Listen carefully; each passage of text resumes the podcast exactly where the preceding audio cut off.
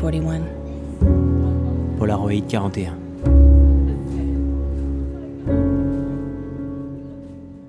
Samedi dernier, je m'installe comme tous les samedis à une table de bistrot avec mon libé du jour, histoire de patienter jusqu'à la fin du cours de danse de ma fille. En vrai, je ne lis pas vraiment, vu que je préfère écouter les discussions des habitués, ceux qui ont fait la fortune de Jean-Marie Gouriot. Mais là quand même, je tombe sur un article hyper flippant qui explique qu'en 2028, les robots auront pris le pouvoir. Le titre exact, je m'en souviens encore tellement j'ai eu peur, en 2028, les robots font valser le CAC. L'article précise que 60% des volumes traités sur les marchés financiers aujourd'hui le sont par des machines. Dans la salle action de la banque d'investissement Goldman Sachs, la fameuse, il ne reste plus que deux traders et 600 machines. Avant, c'était l'inverse. Bref, ces satanées bécanes sont infaillibles. Elles sont capables de faire des milliers d'opérations en une seconde. On est foutu. C'est un peu flippant quand même. Surtout pour un type comme moi. J'arrive à peine à me servir d'un micro-ondes. Là-dessus, mon pote Francky débarque pour voir s'il reste un peu d'anis liquide disponible dans le bar. Je sens bien que je l'exaspère, Francky. Me regarder boire mon café à 11h30 alors que les glaçons demandent qu'à sauter dans les verres, ça le désole.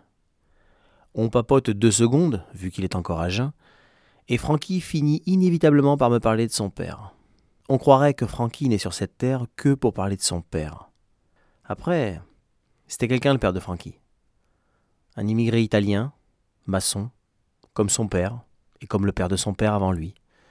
Un type attachant, illettré, mais poète à ses heures. Capable de sculpter un visage à la hachette dans un bout de madrier récupéré sur un chantier. Mais le père de Francky est mort, il y a bientôt deux ans. Et tout ce qui lui reste à Francky, c'est les souvenirs. Et une montre à quartz. La montre du padré, comme il dit. C'est idiot, mais c'est vachement intime une montre. Et Francky est très fier de porter la montre du padré. Son seul bijou. Il l'avait choisi à quartz, sa montre, le padré, pour qu'elle fasse réveil. Il trouvait que c'était moins violent de se réveiller à 5 heures du mat avec cette sonnerie-là avant de partir sur les chantiers. Le problème, c'est que depuis qu'il est plus là, le padré, eh ben la montre, elle continue de réveiller Francky tous les matins à 5 heures. Et ce sera comme ça tant que la pile marchera. Francky refuse de déprogrammer l'alarme. C'est un peu comme si son père venait lui secouer l'épaule tous les matins pour le sortir de ses vapeurs anisées. Si je suis au courant de ça, c'est pas parce que je vis avec Francky, mais c'est parce qu'il parle, Francky. Il dit que l'essentiel, ce qui compte vraiment. Alors ils peuvent bien mettre 2000 ordinateurs dans la salle action de Goldman Sachs. L'univers de mon pote tient dans une pile de montres à quartz. Tant qu'elle fonctionne, c'est le padré qui réveille. Et tant que c'est le padré qui réveille, aucune raison de ne pas se tenir debout.